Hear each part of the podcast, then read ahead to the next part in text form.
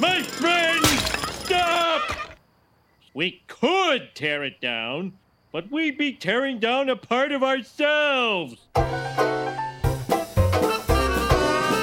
We're the sauce on your steak. We're the cheese in your cake. We put the spring in Springfield. We're the lace on the nightgown. The point after touchdown. Yes, we put the spring in Springfield. Hi, everybody, and welcome to the Springfield Googleplex, the movie podcast for Simpson fans, brought to you by ThatShelf.com. Each week, we talk about a movie parodied on The Simpsons. Maybe it was The Simpsons that introduced us to the film, or maybe when we saw it for the first time, we realized, hey, that's where that Simpson joke comes from. Regardless, each week we pick one that at least one of us hasn't seen or hasn't seen in a while, come together and discuss. I'm your host, Adam Scholes, and joining me as always is the man who puts the spring in Springfield, the Sheriff Ed Earl to my deputy Fred Willikins, my co-host, Nate Storing. How you doing today, buddy? I feel slicker than cat shit on a linoleum floor. Okay. Wow. Good. That's Feeling that's inspired by Yeah. our good friend Burt Reynolds. Yeah, man. Uh, good old Burt. We're going to get into it. Well, if it wasn't clear from the opening, we will be talking about the episode Bart After Dark from season 8 of The Simpsons. My arguably, I think we've discussed this. This is like a might be my favorite season or like certainly my favorite showrunner era. And uh, yeah, this is the one where Bart goes and works at a house of burlesque, I believe is what Marge refers to it as. Yes. Or as Belle refers to it as the what does she say to Bart? It's the uh, It's loosely French tr- for the back house. the back house. Yeah, exactly. Um, Yeah. And we're also talking about the movie that this Oh, yes. episode's based on. of course. Uh, well, very the plot, loosely. The plot is yeah, based yeah, on. loosely based Inspired by, let's say, which is The Best Little Whorehouse in Texas. Um, a movie that, like, I'd never heard of. I feel like it barely existed in my consciousness. And I was very surprised to find out that this was a big movie. Yeah, movie. it's a movie that obviously, well, uh, like no, spoiler alert, I guess, like neither of us had seen.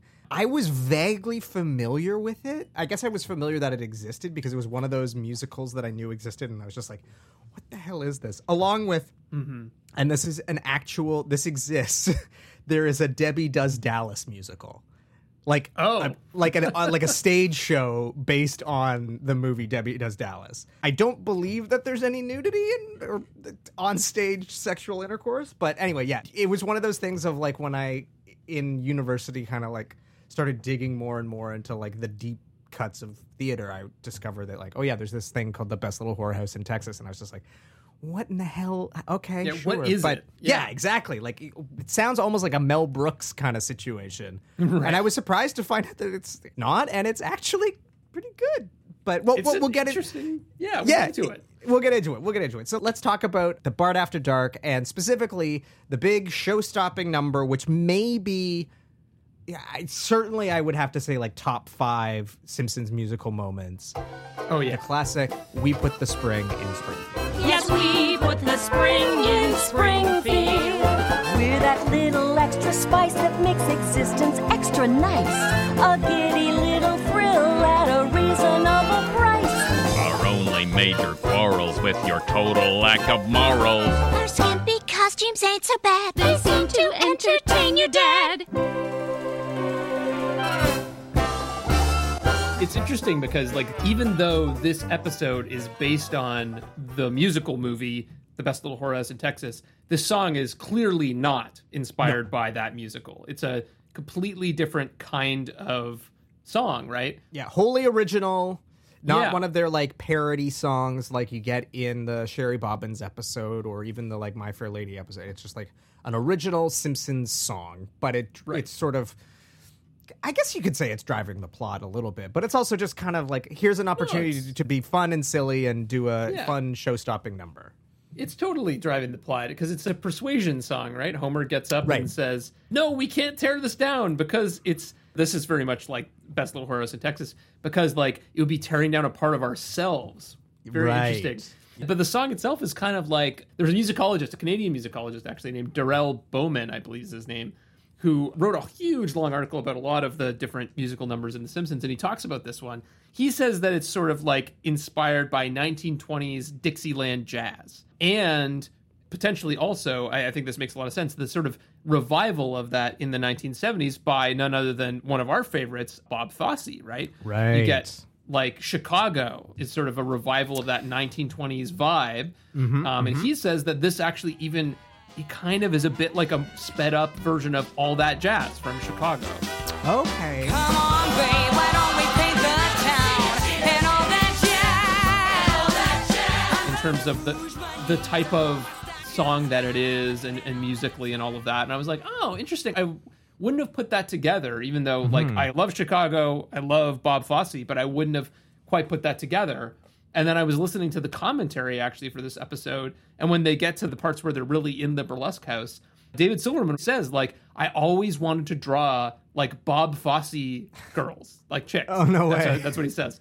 And I was like, that is so interesting because it's not something that really gets referenced that much on the show. But like, Mm-hmm. it's interesting to see them kind of dive more into the sort of Bob Fosse aesthetic, right? Of like women in bowler hats and fishnets and all Well. I was I was gonna say like obviously for people who have seen the film All That Jazz, which uh, this is confusing because we keep saying All That Jazz. There's a movie All That Jazz and a song All That Jazz. Right. But in the movie All That Jazz, there's a few flashbacks to the Joe Gideon character, who is basically like an analog for Fosse himself, and his early days of working at burlesque shows, and very much is similar to what we're seeing in the Maison Derriere. But then I thought it was also interesting because one of the films that we like sort of teased maybe talking about for this season, but the reference is very, very slim and I think we kind of just got scared and we're like, we can't do it. But uh, Cabaret, I Right. think they're also doing a reference to Cabaret in this because there's a shot, it's like a low angle shot of the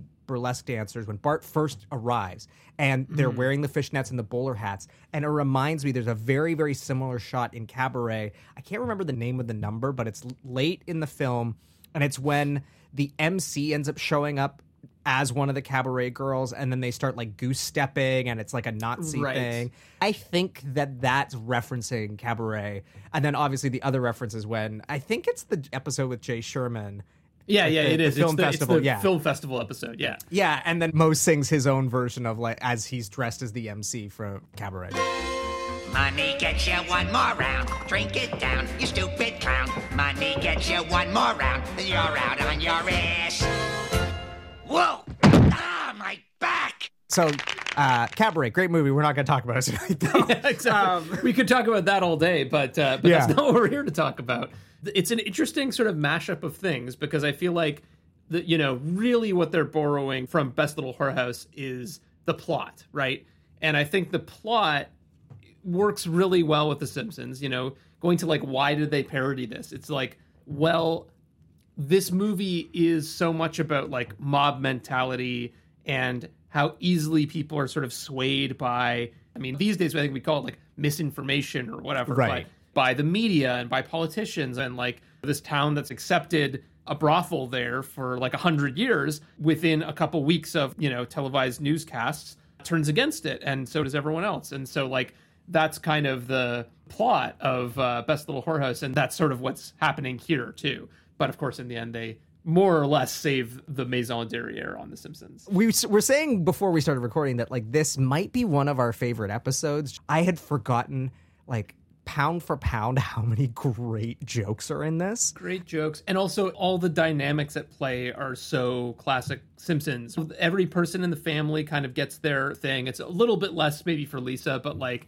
you know bart homer lisa and marge all kind of get their moments in this episode to really play their characters. You also get like lots of other characters in springfield showing up it's a who's who of all of the sleazy people in springfield showing Yeah. up except for krusty krusty's conspicuously missing Yes, that's true actually. Yeah. yeah, it's weird that he's not at the Maison Derriere, but everyone else, like all of the other people, including Mayor Quimby, are there, and And, and uh, Chief Wiggum twice. Clancy! Hey, come on, you did me twice. right. And at the end, you get this again classic like mob mentality scene, which is such a Yeah. huge part of the whole sort of Simpsons thing. And then also the musical number, which as the series goes on, becomes more and more part of the DNA too, as we Yeah. sort of talked about. Well, it's interesting because I was curious after I watched it. I was like, well, who wrote this? It's not a John Swartzwelder, obviously. It is season eight, so it's during the Oakley and Weinstein years. But it's written by Richard Appel, and these are some of the other episodes he's written, which, like, if you want to talk about heavy hitters, he wrote Mother Simpson, which is mm. Arguably one of the like sweetest episodes of the show. Mm-hmm. Bart on the Road, which is just a great classic Bart episode. The Secret War of Lisa Simpson, oh, and the, yeah, the two Mrs. Nahasapeemapetilons. Mm-hmm. And when you dish upon a star, some really like classic episodes written by this writer that honestly, like, if you were to say his name to me, I wouldn't immediately be like, "Oh yeah, he's a Simpson." Like, he's not Right. like a he's not a Wally Wolodarsky or a Jay Kogen or a Jon Vitti or like a Oakley and Weinstein. Like these names where I'm like, "Oh yeah, he's a Simpsons writer." I would Right. be like, "Oh, who is that?" So, but here he is having written like not only some of our favorites, but like some of the legitimately best episodes in the show. I think Wow, that's, that's, pretty. that's a good find. Huh. I also love that the show opens with what might be like the most 1990s joke. I don't know if you caught it, where they're watching Itchy and Scratchy and the TV turns off, and the kids are like, "Dad, V chip, V chip," and he's like, "Oh, sorry." Yeah, what I, back what on. is that? I had no idea Okay, watching so that what the hell that is. Yeah, yeah, yeah. So the V chip was a device. You basically plugged it into your cable box, and it sort of was like an intermediary between your TV and your cable. And it was the thing that basically blocked certain programming. Remember when we were kids, shows would always have the little like TV seven or like Sure. TV PG, like basically like the equivalent of like the movie ratings. Mm-hmm. So as a parent, you could basically set. This is my understanding. Anyway, we never had one. A friend of mine had one. I'm pretty sure, but like you could basically set up the parameters for like what was and wasn't allowed. So the idea being that because they were watching a violent cartoon, the V chip was intervening and wasn't allowing them to watch. But then like Homer is just like, oh, what? So it's like a super dated, weird Yeah. joke that like doesn't play anymore. And I never noticed it until tonight. But I, I, I like, couldn't oh. even tell what the hell they were saying. I was Yeah. like, what are they telling him to do? And just kind of let it ride. But now I know. That's Yeah. fascinating. That must have only existed for a few years. I mean, it's like Uh, I feel like it was definitely a big thing in the 90s or like similar devices to sort of like one of my best friends in grade school. They had like a box hooked up to their TV so they could only watch like a certain amount of television. Like if you had 30 minutes and after you're th- you were locked out. Wow. And you know, if his friends came over for like a sleepover or whatever, his parents would have to enter in like the override code so that we could stay up playing like Ocarina of Time for four hours at night. And that was also how we ended up watching like Baby Blue movies on Citytv, which like Right. again, if you know, you know. Um, so th- this was a thing in the '90s of like ways to restrict television, which like now just seems so quaint in an era where like everybody has streaming everything on every device all the time. My uh, 20 month old knows how to use YouTube, so like it's just Right, right, right. Yeah, it's but there's some other really great jokes in like even in that first act. I love when Lisa's like, think of all the animals we could like take care of, and Marge is like, you could take care of the animals here, like you could trim the cat's nails, and the cat just like crawls Yeah. across the screen. Right. And then I also love when Lisa says, "Well, this could be my birthday and Christmas present," and Marge goes, "Well, you already used that up on that peach tree, which you never play with." And then she goes, "What are you talking about? I, so I love funny. my It's peach tree." It's like a fully grown peach tree. Fully grown- and then she runs out, and then Lisa starts singing, and she's like, "Oh, how I love my peach tree." Yes, I do. Sure, I do. Look. Uh, here I am, flying on my peach tree. Oh, all right. We'll go. It's so stupid and silly, and I love it. And it's such like a kids thing of like, Yeah, it's, so not good. really a punchline joke. It's just like a funny, childish sort of thing, which feels very true to life. and it's all in like Yeardley Smith's performance, which as we've Of very much been establishing this season, like she is the star of the show here. Uh, a couple Yeah. other favorite moments are when Marge is having the town hall meeting to discuss the Maison Derriere, and Mm-hmm. she's going on and on about the house.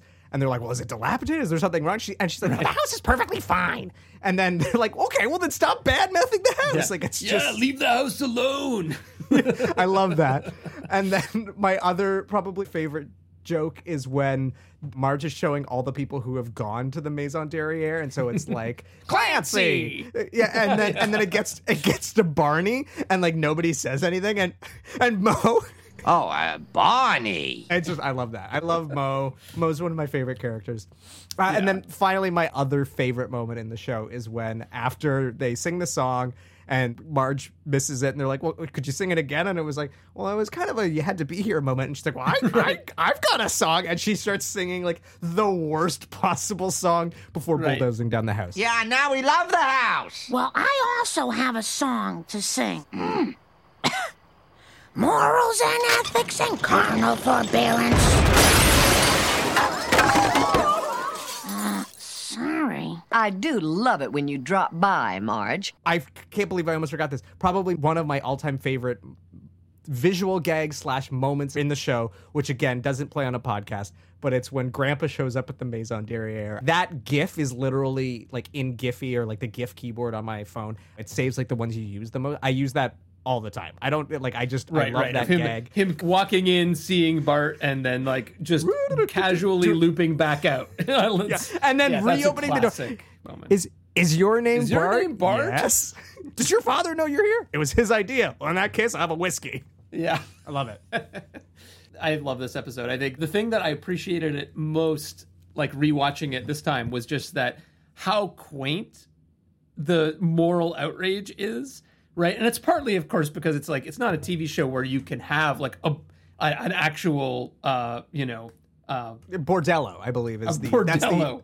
I think Right. that's the appropriate word. a, a- a brothel, a brothel. brothel. Yes, there you Yeah, go. you can't actually have a brothel on The Simpsons. But it's funny that they like went so far in the other direction. It's not like it's a brothel, but they can't really say it. It's Yeah. like no, it's a burlesque house from the 1920s. Yeah, with, like, exactly. With like vaudeville comedians and like ventriloquists, and there's not really that much nudity. There's like maybe a little bit of nudity. What's the what's Bart's joke about? Like I tried ironing my birthday suit or whatever the hell it is. Like yeah, I, yeah, yeah. Couldn't get the wrinkles out of my birthday suit. Yeah, there- like there's some real good 1920s like style jokes, Yeah. which uh, which is classic Simpsons too, of just like injecting this stuff from kind of like the first half of the century, right? Of Yeah. like you know the 1910s through the 1940s. There's always so much of that stuff in the Simpsons that like I am now only really starting to appreciate, and Yeah, this totally. episode has a lot of it where it's just like. It's totally anachronistic. I mean, at that point in time, in particular, there were no burlesque houses. Like that wasn't No. a thing that anyone worried about from a moral outrage standpoint. Well, what's funny too is how like because I remember when we were in university together, Yeah, burlesque kind of had like a renaissance. Like there Yeah, were yeah, a lot of. Mm-hmm. like burlesque shows going on, and then the movie Burlesque came out a couple years into us being at university together. Which, like, again, if you're looking for a, something to watch, pour yourself a big old glass of wine and tuck into Burlesque if you want a, an enjoyable night with a friend. But you're right, watching it now feels almost less dated.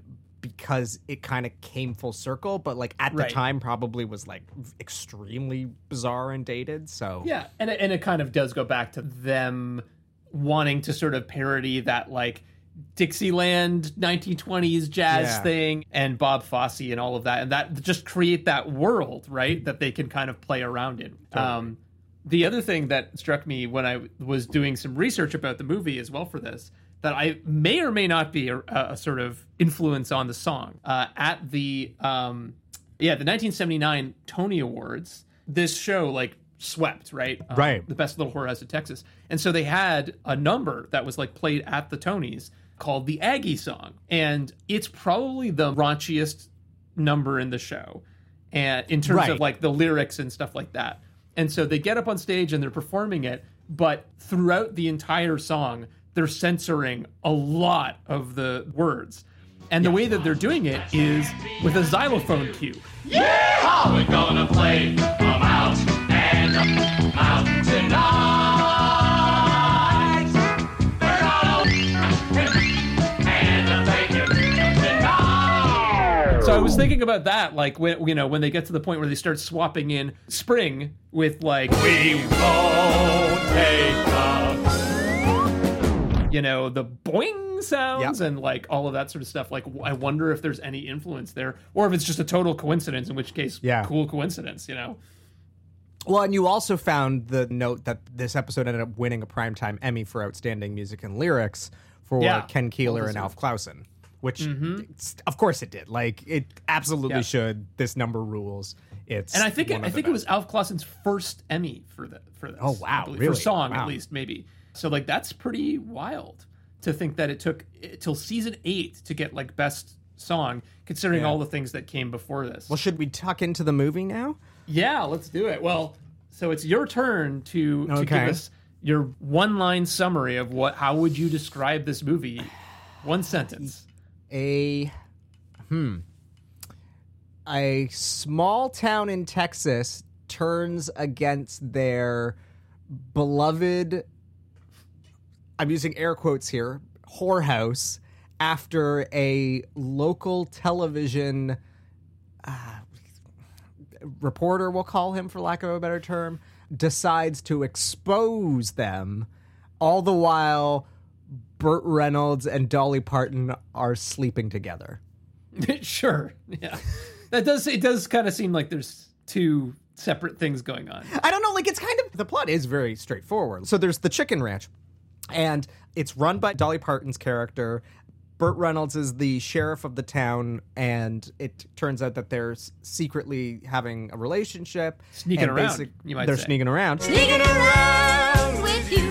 And uh, basically, there's this television reporter, sort of sensationalist, kind of like a Geraldo Rivera esque. That's a super Sure. dated reference. I don't even know what the equivalent now. I mean, this sort of TV stuff isn't really a thing anymore because Yeah.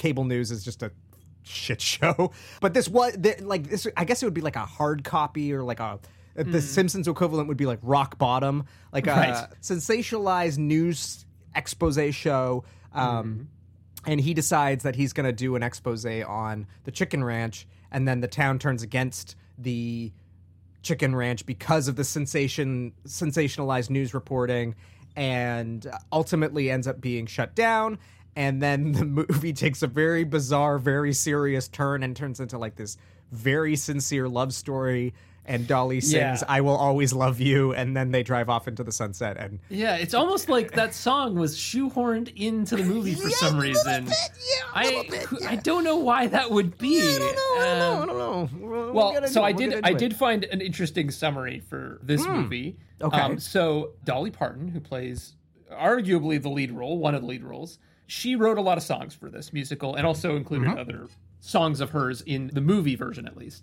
And so one of those songs, actually, that was cut from the theatrical release, Oh. was a song called, I believe, "The Chicken Ranch." okay And instead of using it in the movie, they actually used it in the trailer. And it basically tells the entire plot of the movie. Down at the Chick Chick Chicken Ranch, where a lonely girl could have a chance, and a homely boy could find romance at the Chick Chick Chicken Ranch. The sheriff and Miss Mona for years had been red hot lovers and real good friends, but trouble snowballed like an avalanche at the Chick Chick Chicken Ranch. When Melvin Thorpe, a reporter of sorts, a self-righteous crusading fanatic, got on TV like you wouldn't believe and pointed a finger right at it. Exposing Miss Mona, accusing the sheriff, then it rose to a roar from a whimper. It got all out of hand. A fit hit the fan when Thorpe stirred up everyone's temper. The chick, chick, chick, chick, chicken ranch has been recouped into song and dance, and I know you wouldn't want to miss the chance to come to the chicken ranch. It's foot stomping, rug romping, sexy, good fun. Come on down and bring someone. There's good times and trouble and fiery romance at the best little Texas chicken ranch. So long, partner. Y'all come back now, you hear? man and watching that this, this movie's delightful like i i have It to like is. I- not to It's like fun. i don't want to jump ahead but like we're, i'm going to because like eh, I, I i was shocked at how much i enjoyed myself maybe it's just because i really genuinely had no idea what to expect Yeah. I think one of the things that the film does quite wisely, again, we've been talking about this a lot, is that it establishes literally from the first minute What what, you're going to get. The narrator, as it were, J- Jim Nabors of all people, like he literally Yeah. like turns to the camera and like breaks the fourth wall immediately. And Oh, sort of, hi like, there.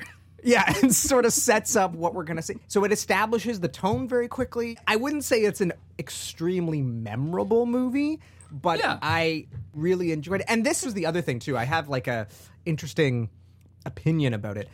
At least how it t- relates to The Simpsons, I was surprised because I think this film is the closest I've seen something that isn't The Simpsons come to being Simpsons esque. And we'll get into Right. sort of like when we get to the stuff that feels like Simpsons jokes but aren't. Like, I have a whole laundry list because it's just like the way the songs are interwoven that Mm-hmm. sometimes they're driving the plot sometimes they're just like for fun. The wacky characters like the melvin thorpe character that is like this comically ridiculous villain. Like he feels like an albert brooks villain almost like a hank scorpio type. I don't know yeah it was just i was really sort of struck by how much it felt like a simpson episode but Yeah. obviously it would say it's a full scale musical featuring Dolly Parton of all people. Right. No, that actually makes a lot of sense. I hadn't really thought of it that way, but I think what I would say is that I think Colin Higgins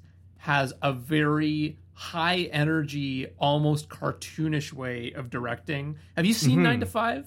Yeah, yeah, and Which is which is similar a in terms of movie. which is a great movie. Similarly, like just fast paced, right? Yeah. And it, it's that kind of jokes per minute thing that The Simpsons also does of just like everything's constantly moving, and there aren't a lot of wasted minutes in this uh, movie, which I think is pretty interesting. But you also get that sort of sincerity. I guess it's more like a James L. Brooks thing, but like you get the heart Yeah. and the romance subplot that maybe by the end is a little too heavy handed and a little too serious. Yeah, the, the Um, very end I think is where it falls apart. But there are some genuinely really nice moments that, yeah, like I agree, it's got a bit of that James L. Brooks thing of like, oh, these are real people who like actually fight about real things. Yeah. who like have a genuinely sweet dynamic that I, I really was surprised by and I really appreciated. It was like you know very unexpected for what I thought this movie was going to be. Yeah, same here. This is definitely one that, that just kind of took me by surprise because again, I didn't know what to expect, but I within the first couple minutes knew, oh, actually, I think I'm really gonna enjoy this. Yeah, yeah, yeah. Well, should we back up and like let's talk about where the hell this movie comes? Yeah, because again, as you sort of alluded to, like we both weren't super familiar with it, and I, it's funny when Nate and I were sort of doing the short list of like what movies are we going to talk about. I was like, oh, this is really interesting because we're doing a bunch that are like based on Broadway shows, and then we're doing a couple mm-hmm. that were movies first and then became Broadway shows, and then we're also doing a couple that like just are straight up movie musicals that have no sort of antecedent. And I thought that this was like a Dolly Parton vehicle that didn't exist prior to the movie and then it was when we were looking it up i was like oh holy shit no this is actually not only a broadway show but like a tony award winning broadway show Totally, totally. But there's kind of, I think there's a good reason why it's been forgotten a little bit. So, in terms of where musicals are at, because it's 19 what, what year did it open it opened in 1978 off Broadway. Okay. And then Okay. moved to Broadway, I think maybe later that year. So you have Hair, right? Starts to kind of open things up in like the late 1960s in terms of sex on stage, right? Right. Which I think is like a really important precursor to this because it could not possibly exist prior to that. for those who aren't super familiar hair famously featured you know it was about the hippie movement it was about the vietnam war it was very political it was Right. like very avant-garde for the time and famously ends the first act with everybody gets naked on stage and this was like Right. groundbreaking never seen before caused a great deal of controversy but it was like the sexual revolution has come to broadway it was a big deal For sure. And then you have Rocky Horror as well. But that's coming from the West End. So that's Yeah. it opens in 1973 in London and makes its way to Broadway in 1975. So not that long before you're getting Best Little Whorehouse in 1978. So there's this sort of building momentum of like, yeah, like you said, sexual liberation coming to Broadway and what does that Right. mean? What does that look like? How do you deal with this? And I think one of the important sort of pieces of context as well is that you're also getting a lot of backlash to this, right? Of like, especially in the United States, like conservatives really being not happy about the way that this is kind of playing out in media, right? Like Oh, how- sexual liberation and all that kind of stuff. how And- how unlike conservatives Right, exactly. I know. I was shocked to learn that. Yeah. Um, but so that really sets the backdrop for this musical because this musical is actually sort of all about that conflict in a lot of ways, both taking advantage of the new sort of liberalization of what you can do on Broadway, but then also kind of addressing the conservative sort of bent of people really policing morality and all of that kind of stuff. and I think that's another one of those things that ties it back to like my thesis of like this is like a Simpson episode. Like the Yeah. the level of satire here, like it's really taking shots at like that idea of moral panics and mm-hmm. mob mentality, which is as we sort of have addressed, that's a recurring theme throughout the sort of golden age of the Simpsons. And obviously a very important plot point in Bart After Dark. So Right. And like I think they had long wanted to get Bart into the context of working at a brothel, I think, or at a burlesque house or something. I think that had been on the board for a while, but I could see how seeing this movie or seeing the musical would be like, oh, that totally fits within the world of The Simpsons. Like as soon as you see it, I could understand how they'd think that could be a good vehicle for a plot. So yeah, this is part of why I think this musical has kind of like not had the staying power of some of the other musicals that we've talked about is that most of the people involved are best known for this musical. ah, okay. Right. So Peter Masterson and Tommy Tune were the directors. Oh, Uh, Tommy Tune, no way. Do you know Tommy Tune? Yeah, so Tommy Tune is like famous, like he's a tap dancer, I believe. But did you watch season four of Arrested Development, where I they're mean, putting? yes, but Well, yeah, Tommy okay, fair Toon enough. That? Yes. So remember how uh, Tobias is trying to get a Fantastic Four musical made? Oh my god! And no, he goes. I don't remember that. Okay, well, yeah. So there was that subplot. Daddy needs to get his rocks off. Um, I don't even remember the context for why, but yeah, Tobias is trying to get a Fantastic Four musical made, and they go to see Tommy Tune to possibly direct it. There are two other things that he is very, very well known for, or Uh-huh. at least are perhaps better known. Uh, the musical Nine, Yes, which Nine, is the right. musical adaptation of Eight and a Half, the Federico Fellini movie. Yeah, that was subsequently misguided as a Seems as very- very frankly. But- very misguided, and You know- was then subsequently made Turned into a into a movie, movie. by Rob uh, Marshall, who did Chicago, and everyone's Right. like, "Oh, this is going to be the next Miserable. Chicago," and it very much wasn't. We saw that in theaters together. And then the other thing that he's perhaps very well known for is a musical called The Will Rogers Follies, which Oh. is based on the life of the comedian slash politician Will Rogers, who was a Hmm. vaudeville performer in the 1920s, famously died in a plane crash the only reason I really know about this is it was one of the early shows that I saw. I was probably like seven years old. It came to Kitchener, and my parents were supposed to go, and my mom got sick, and so my dad was like, "Well, I'll just take Adam."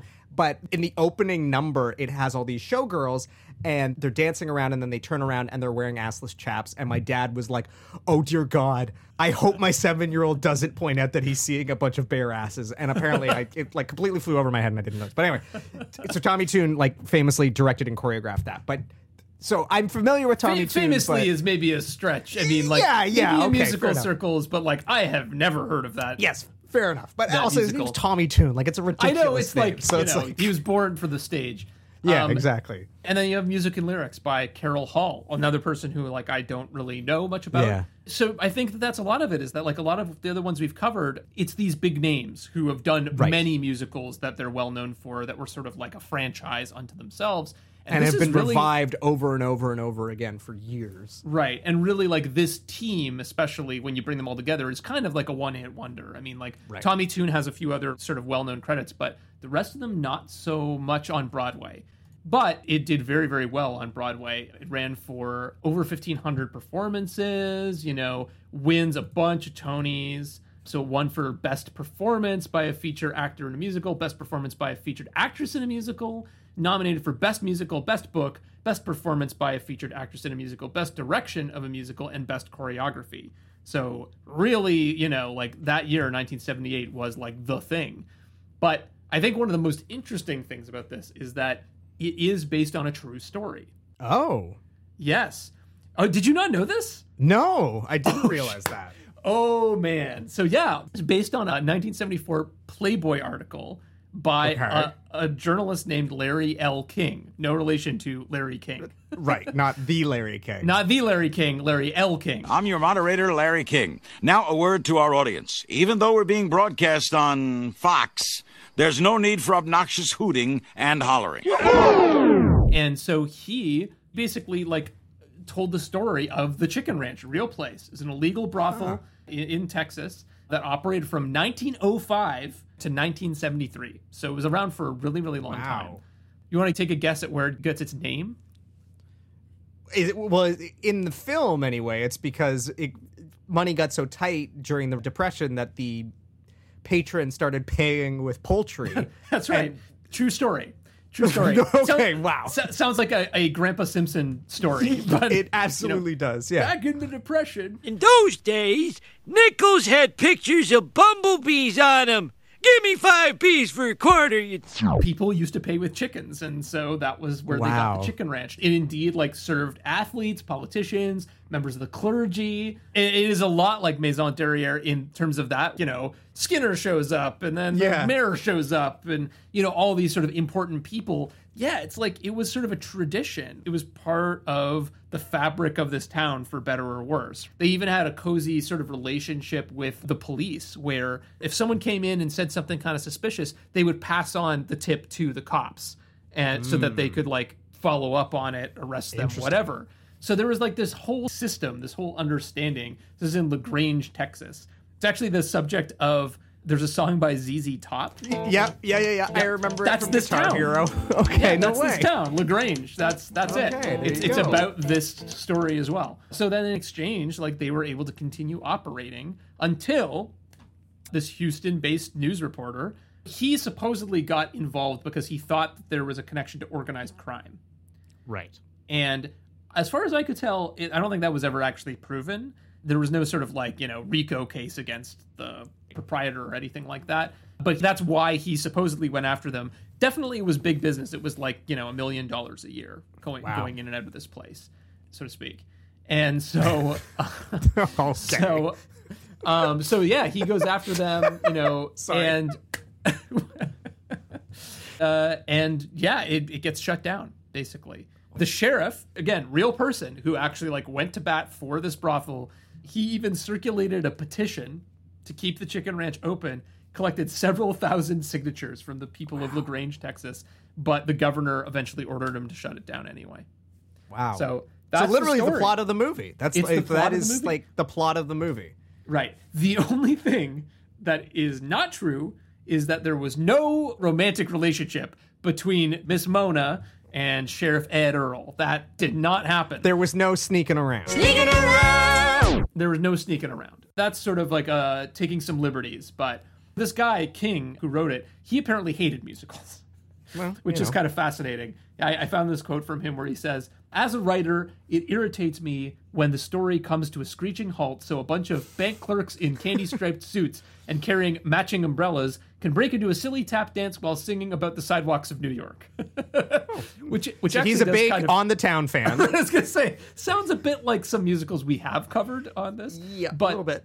But apparently, Masterson and Hall were able to kind of like bring him around when they actually did a table reading, and he got to see like you know how it all fit together. And he's like, oh, Right. it's gonna actually work. But even back then, Hall and Masterson also wanted there to be a, a love story between these two characters, and King was like, "No, absolutely not," because it's true story, and that didn't happen. Right. Um, so in the original stage show, that's not how it goes down. It's sort of implied. It's like subtext or or. Oh, of okay. So that's a change for the film. The relationship between Mona and Ed Earl. Yes, yes. So that's a movie change. In the stage show, I think they sort of suggest that they had a relationship in the past at some point, Right. but it's not actually happening in the musical. Interesting, Um, because I feel like that's what makes it all work in the end. Apart from Hmm. the ending, which we'll sort of address, but that's okay. That's really, really interesting. Okay. Yeah, and this is part of the thing with this series that's tough is that like I've never seen this musical, and it's not I mean, easy to find recordings of the stage show. So like I've only read about what the differences are, and like Right. I would be very curious to see how this actually plays out on stage and which version I'd prefer because it's a very important through line for the movie. I'll tell you a little bit more about sort of how the musical handles certain things as we go along, Right. but it's a slightly different story, and I, I would be curious whether I'd enjoy it more or less.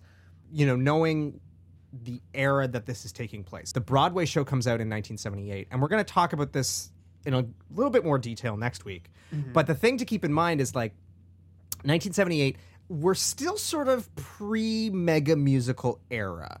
Uh, Right. Evita, which is like some say is like the start of the West End mega musical sort of moving in. That was also 1978. It opens in Mm-hmm. the West End in 1978. But Cats, which I think is what everybody sort of considers to be the defining moment of like, okay, the West End mega musical has begun. That happens in 1981. So Okay. we're just before that sort of turning point where we're gonna get to the sort of era that w- our generation certainly knows and loves and associates with musicals but we're long past that sort of golden age of like the on the towns and the sound of musics and everything Right. and like you sort of said i think it is interesting that we're like we're coming off of the back of like the sort of 70s maybe avant-garde isn't the right term but like you've It's had a lot hair like 70s cinema, though, too, right? yeah, you've had hair, stuff. you've had Jesus Christ Superstar, you've had Rocky Horror, you've had these things that are sort of like playing with the form, trying different things, and so making a musical about a chicken ranch um, is maybe not like the craziest idea in the world. Even though, like looking back on it now, like I said, when I found out that this was actually based on a musical, I was like, this is utterly insane. Like I could see a movie being based on this, but like rich New Yorkers are going to like see this on Broadway, like that just doesn't. I, No, but I when you think about that, what but- people are going to see in the movie theater, it's actually like not that big a leap. I think in terms of like what were the big movies playing and Right, and that's what I mean. As a- it's like as a- people as were a attracted movie- to Scandal. I think is a big part yeah of it.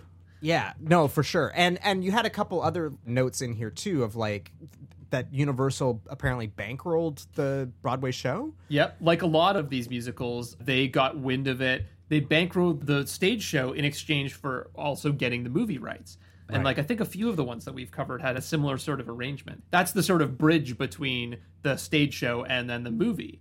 Um, and then the craziest fact Mm-hmm. there's a sequel There is, in fact, a sequel, a stage sequel, not a movie sequel. Uh, very short lived, did not last very long on Broadway. It is Uh, called go figure It's called The Best Little Whorehouse Goes Public. Okay. it opened in 1994. Can you believe that?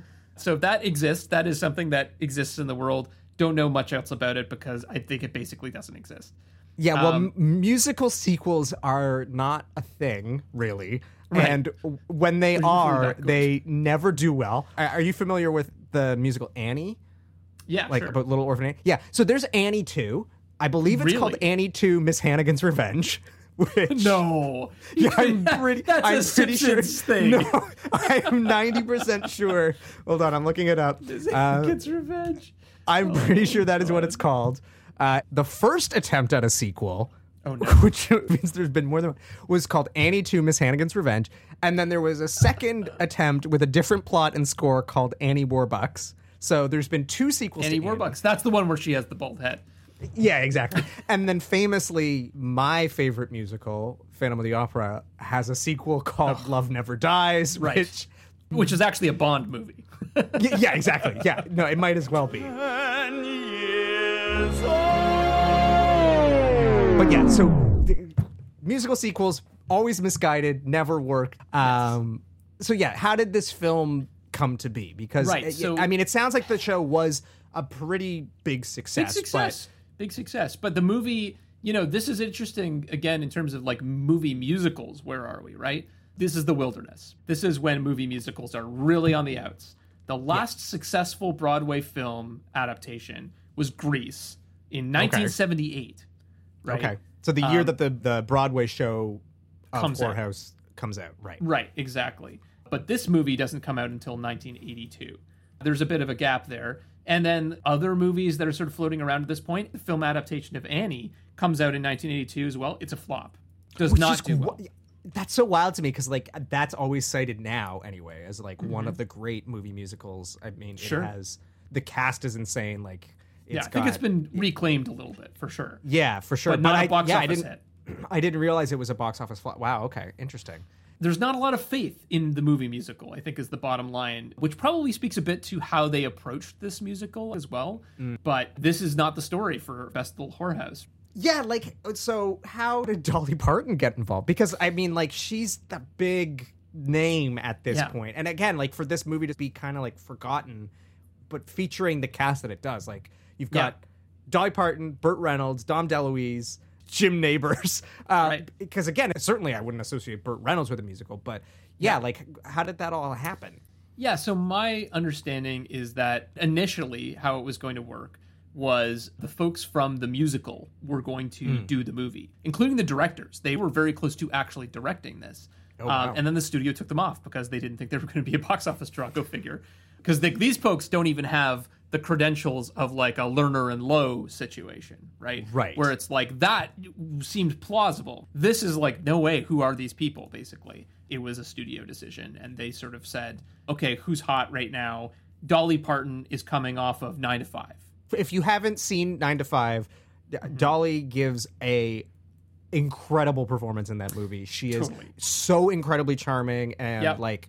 I was familiar with Lily Tomlin, familiar with Jane Fonda, and like I was familiar with Dolly Parton, the country singer, or, and like Right. Dolly Parton, the sort of like campy character, but didn't really expect her to be good, and she steals the film. I think. One hundred percent. And it, yeah, I mean, I'll be honest. Like growing up, I feel like I had a lot of misconceptions about who Dolly Parton was, and was like Absolutely. really unfair to her.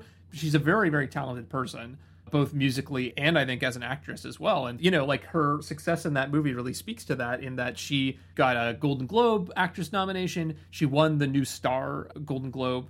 You know, the song Nine to Five, of course, was mm-hmm. a number one hit. Won the Oscar for best song and then and she also won two Grammys for that too. So it's like that was a huge hit, right? And so Right. I think they're really banking on that in this movie. That but makes sense. but they're also really banking on Burt Reynolds too, who at this point in time is considered one of the most bankable actors in Hollywood. Literally, he's Right. like on the list for the last like 4 years. He's number 1. He's a sure thing. Which is wild because like I haven't seen him in that much. And like the movies that he's best known for are like what Smokey and the Bandit, Smokey and the Bandit Run. 2, Yeah, Cannonball, Cannonball Run, Run, Cannonball Run Cannonball 2. Run 2. Yeah, right? And I, it's I guess Deliverance, which and Deliverance, is- right? But that's yeah. like 10 years before this. Right, Right. Yeah. To be honest, I think the only other movie I can think of that I had seen him in prior to this was Boogie Nights. yeah, Um, which he's great but- in, and and like I mean, sort of yeah, I mean- revival because he like this is the thing that's kind of weird is like this is the end for Burt Reynolds basically, Right. Like until Boogie Nights, he's kind of doing schlocky stuff that gets no attention, Right. Um, but he is one of those actors that like is a household name where like okay, I may have never seen any other Burt Reynolds movies, but I know who Burt Reynolds is and have known who he is since I was like a, even like grade school probably. Right. Which is interesting because I feel like he actually occupies a very similar place to Dolly Parton in that way. Of like you just kind of know who these people are, partly Right. because frankly they're both sex symbols, right? Yeah, It's like that's true. you know, like when this movie comes out 10 years prior, Burt Reynolds has his famous it's Cosmopolitan, right? His spread where Yeah. he's naked and all of that. And Dolly Parton was on the cover of Playboy, right? She never Right. actually did a nude shoot, but she was on the cover and they did an interview with her. They're both sort of like fried in people's minds as these sex symbols, and that's what they're banking on in this movie. That's a big part of how you get this to be a saleable movie. And also Dolly Parton's country music chops, right? This is a country musical. And so you really need someone who's going to be able to like bring that crowd to the theater. I think that's also part of what they're they're trying to do here. And then I believe Dolly Parton brings on Colin Higgins, who's the director, who also directed 9 to 5. I didn't know a lot about Colin Higgins. Yeah, I didn't even realize that's who the director was until you mentioned it, but But um, like this is not a movie I've seen, which is probably a huge oversight. But the thing that he's probably most remembered for now is Harold and Maude. Oh. Yes. Which like I would never have thought that those two movies are by the same person. No. But no, that not was at all. that came out of his master's thesis at UCLA. Harold and oh, damn. Maude. Okay. Um, yeah, I also have not seen Harold and Maude, but but as I've said Well known, many times on this show, thanks to the AFI Top 100 whatever specials, am familiar with it. It has a very large cult following. I'm pretty sure, and like a Cat Stevens soundtrack that it's very famous for. And Mm-hmm. knowing what I know about that movie and then this movie, you would Surprising. not expect it to come from the same mind. As Right. Nine to five definitely feels very of a piece Yes. with this, but that's not my impression of Harold and Maude. So yeah, just another reason to go check out that movie. But yeah, other than that, you know, this guy he grew up in Australia, flunked out of Stanford because he was like too obsessed with theater, basically, and ended up working as a page at ABC. um, Okay. which I thought was kind of funny. And then he eventually came back to Stanford and did his master's in creative writing, which is where he wrote the beginnings of Harold and Maude. Interesting. Um, and this I really love too. He got really excited about film because he went to Expo 67 in Montreal. Oh, no way. For those of you that don't know, Expo 67 was a really big deal for movies because it was kind of the precursor to a couple different things. Like IMAX is kind of born out of that. Um, Yep. And then also like really serious split screen is also sort of born out of that because there are these sort of multi-screen displays that were sort of immersive, right? And that was one of the things that if you went, you would like definitely remember and would have been pretty exciting, I think, about like what the future of film is. Thinking about that being the motivating thing for him and how that relates Yeah. to this movie is interesting, I guess. But you see a lot of energy in this movie, I feel like. That's Mhm. the big thing, and a lot of excitement about film. It's kind of infectious.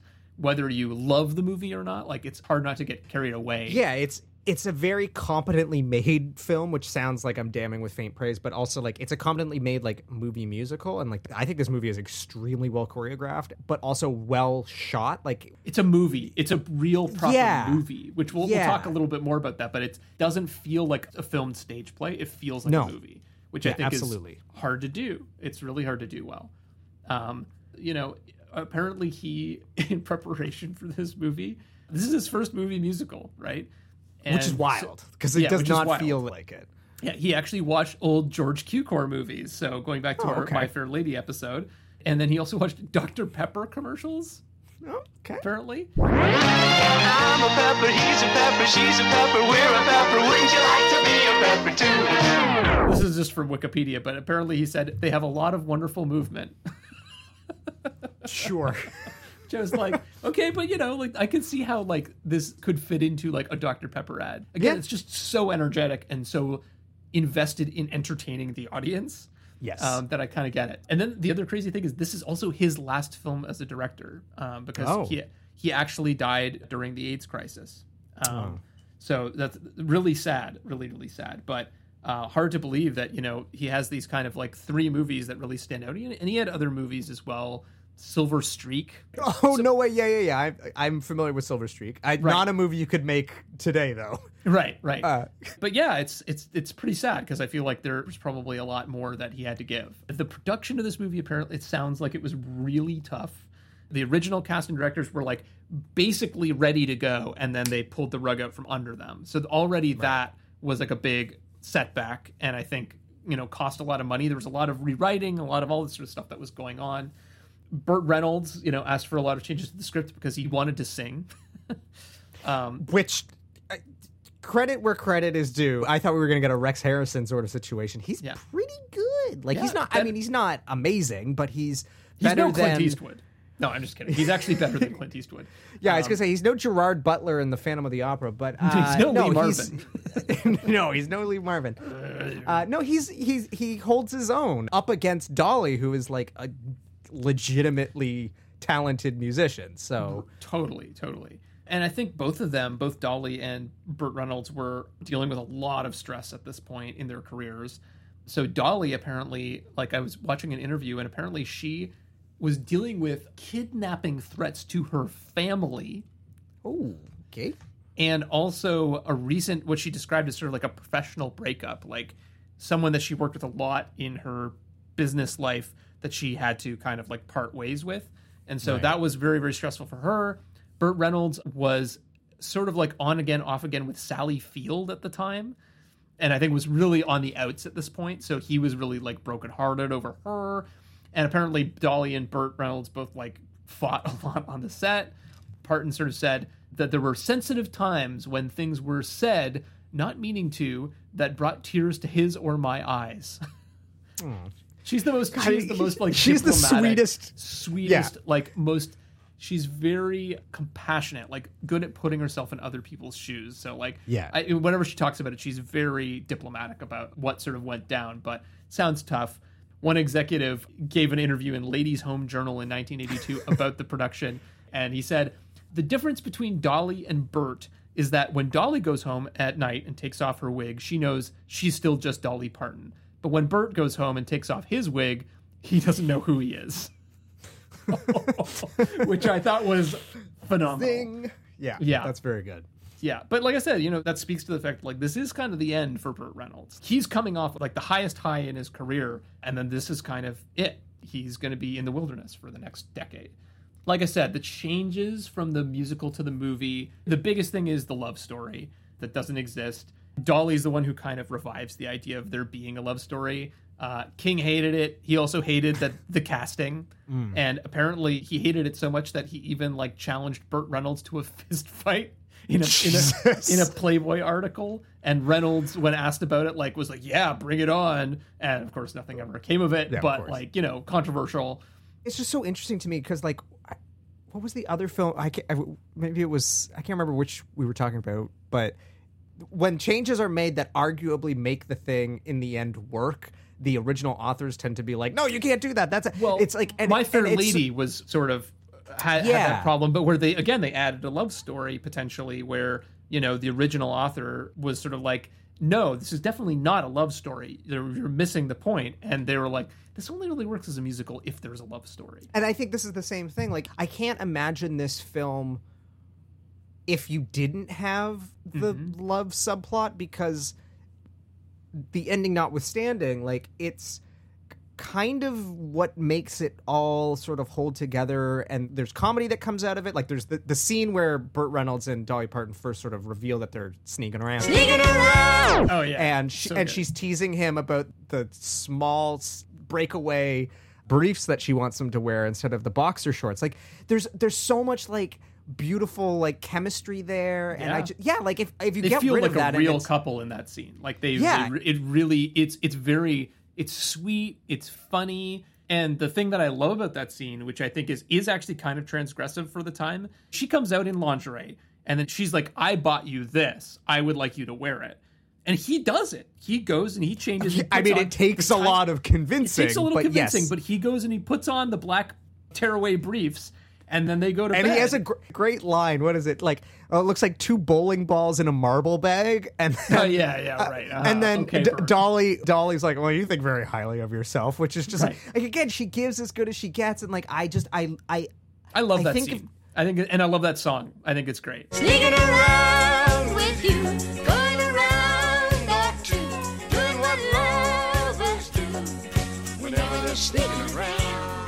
yeah, I think it's the best scene in the movie, and it's, it's definitely the best Dolly addition to the movie. I think uh, because that's Yeah, that's I one just- of her addition additional songs. I really can't imagine this just working if it was just this plot of like you need something else to make it feel like a film. Right. I think that's what it is. So let me tell you a little bit of what I know about the musical itself. So the other things that were cut, there are two other characters that were, I believe, shot and not included in the movie. Interesting. Angel and Shy, and both of them are women who work at the chicken ranch.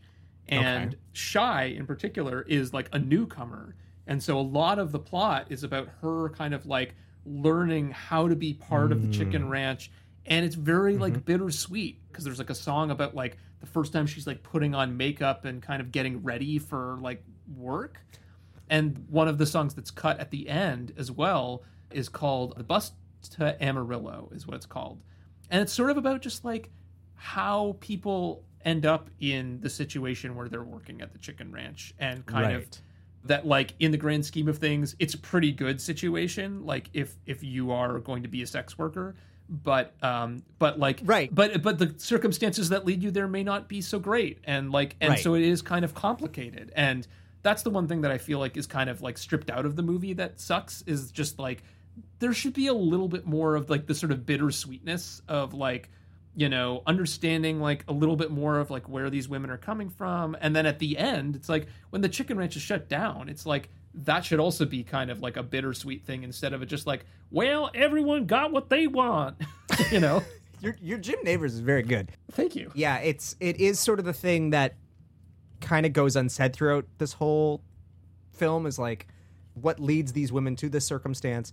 There is the line that Dolly gives of like, "There's no pimps here," or like, "If a Yeah, pimp comes around, totally. Mm-hmm. you send him my way, and I'll take care of him." Like, there's so they are kind of addressing that, but like, it does feel like that's something that's maybe not unsurprising for the era, but certainly this has been a recurring theme throughout all of the films we've been watching of like rewatching these with a modern lens, you sort of recognize the, the sort of omissions that feel like, ooh, well, like nowadays this doesn't really fit or wouldn't get away with it. But I could see why they maybe chose to, in an effort to streamline things, remove those characters. right But they don't find a way to take those plot elements or the themes and emotions that are coming from that and sort of re-inject it. You kind of get it with that Hard Candy Christmas song, but not to the Yeah. real full extent.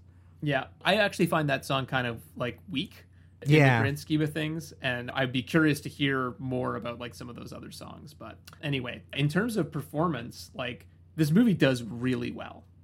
oh, it really? Yes, So, uh, this is what I'm saying is that it's like, crazy that this so, movie like, like- doesn't exist, right? Yeah.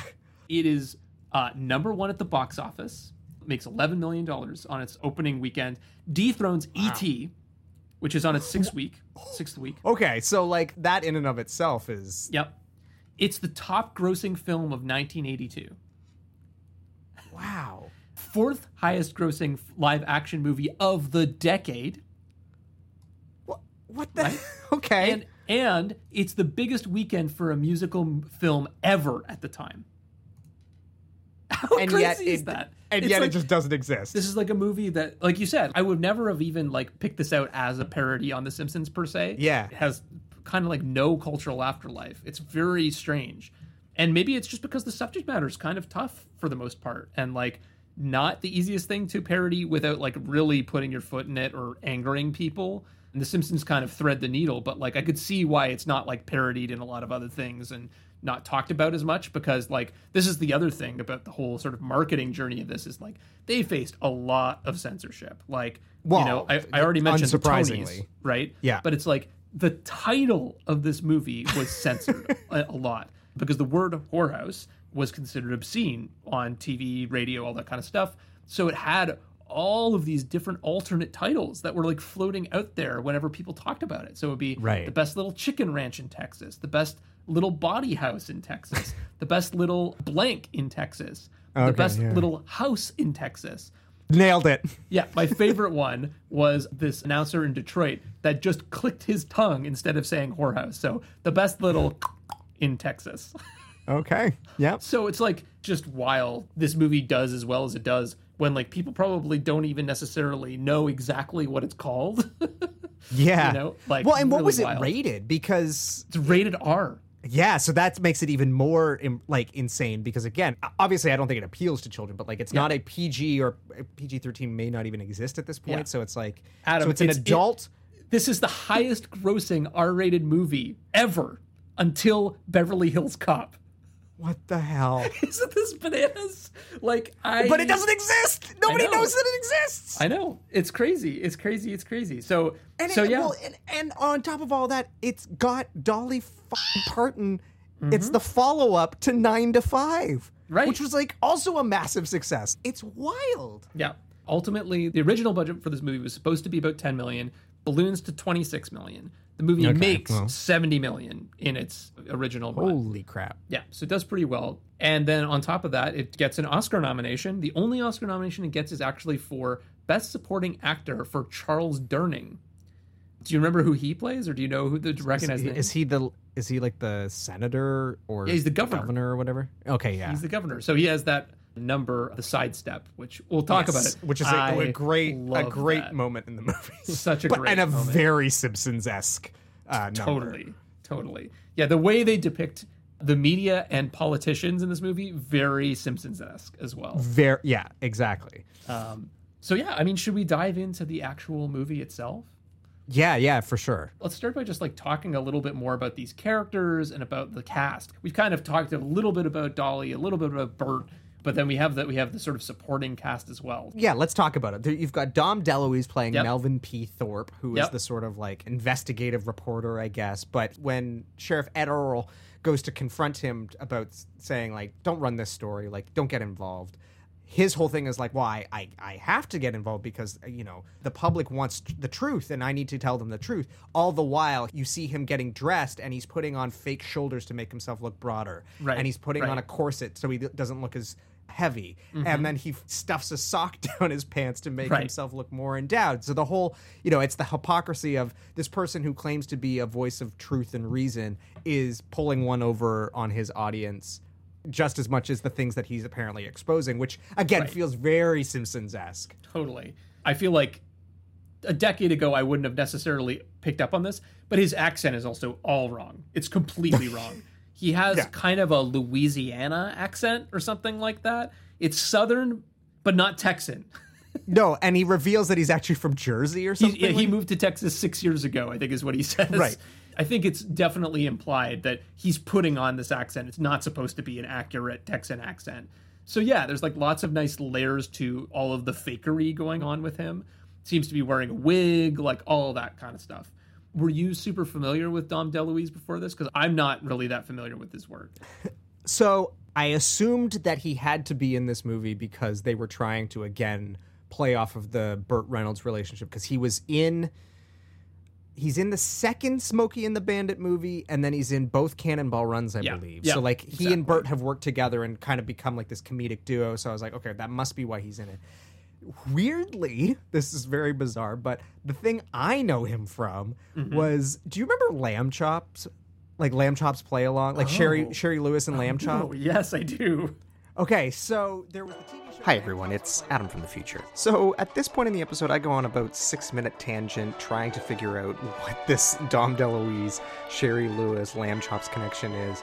Uh, we're gonna spare you having to listen to it right now. Needless to say, uh, we're gonna jump ahead to the point in the episode where we get back on track with the film. Uh, but if you want to hear this very, very long-winded, bizarre side tangent, it'll be at the end of the show. Okay, back to the show. All this to say is, weirdly, yes, I am familiar with Dom DeLuise. Appar- Apparently, Uh, he's he's also in the Muppet movie, so you've probably. Oh yeah, he is in the. Muppet movie. Yeah. Yeah. he is in the Muppet movie as one of the like many, many cameos. Yeah, and Okay, and yeah, so- too, which we talked yes, about. weirdly. Oh, he's also in a movie called Silence of the Hams, Oh which was like at the peak of like remember there were like all those Zucker brother parody movies. Mm-hmm. This was so this is a parody of like Silence of the Lambs kind of but it was like made by like an Italian guy Oh who didn't have a grasp of language. Anyway, I just remember the box art from like at Blockbuster. It is Dom DeLuise and he's got like a butterfly on his nose and he's like cuz it's like a parody of the Right. Silence of the Lambs cover. Anyway, um Wow, we went Yes. we went down a deep we Dom DeLuise real- rabbit hole. Yeah, who knew? All right, let's Um, talk Charles Durning. Um, yeah, let's talk Charles Durning. now. Okay, so so Which is a name that it sounds familiar, but I don't know why. Right. Okay. Well, so I got I have some research here. So, a couple things. First of all, this guy is actually trained as a ballroom dancer, and to the point where he actually taught at a Fred Astaire dance studio in New York.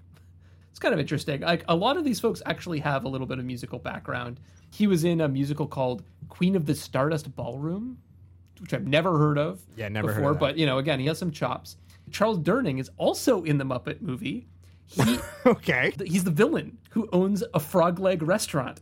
Oh, okay, yeah, yeah, yeah. That's how I. Know, that's what I know him from. Yes, yes. I and he's trying to capture Kermit the Frog because he wants to eat him. Right, right, exactly. So there's that. He's also in a lot of other Burt Reynolds movies. So I feel like both Dolly and Burt are bringing a lot of their people into this Right. movie, right? And so yeah, Charles Durning's another one of those people. He collaborated with Burt Reynolds on five movies from the 70s Oh, wow. to the 90s. So he he had like a long running relationship with him.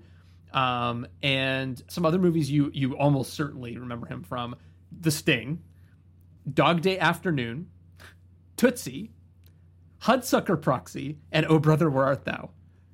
Okay, So he's in a I lot know all of of, these good movies. stuff. I just don't. Is I don't he- remember is what he is in any of these. Yeah, But he's is he in the all of these cop really good in- movies.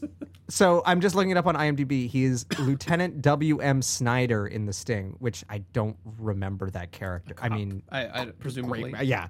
And then he's Moretti in Dog Day Afternoon. Again, Don't don't, remember. re- really remember. So weird. He's in like some of the best movies ever made, and Yeah. yet I don't necessarily remember him. But Yeah. okay, good for him. But so but he had a good career. He's great in this too. Like Oh, he's so good. I mean, He's I so. I like there are actually a lot of good numbers in this movie, but I think Sidestep, which he does, is my favorite. Ooh, I love to dance a little sidestep. Now they see me, now they don't. I've come and gone. And ooh, I love to sweep around a wide step. Cut a little swath and leave the people alone. The song is great.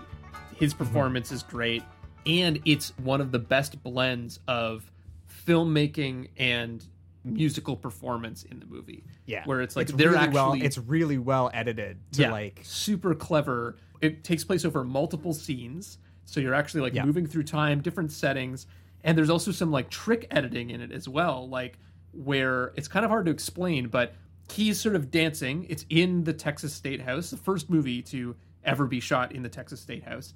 He's dancing very well to this musical number. Mhm. And the camera is sort of panning across the space to follow him, and then he'll sort of di- disappear behind like a pillar or a wall or something like that.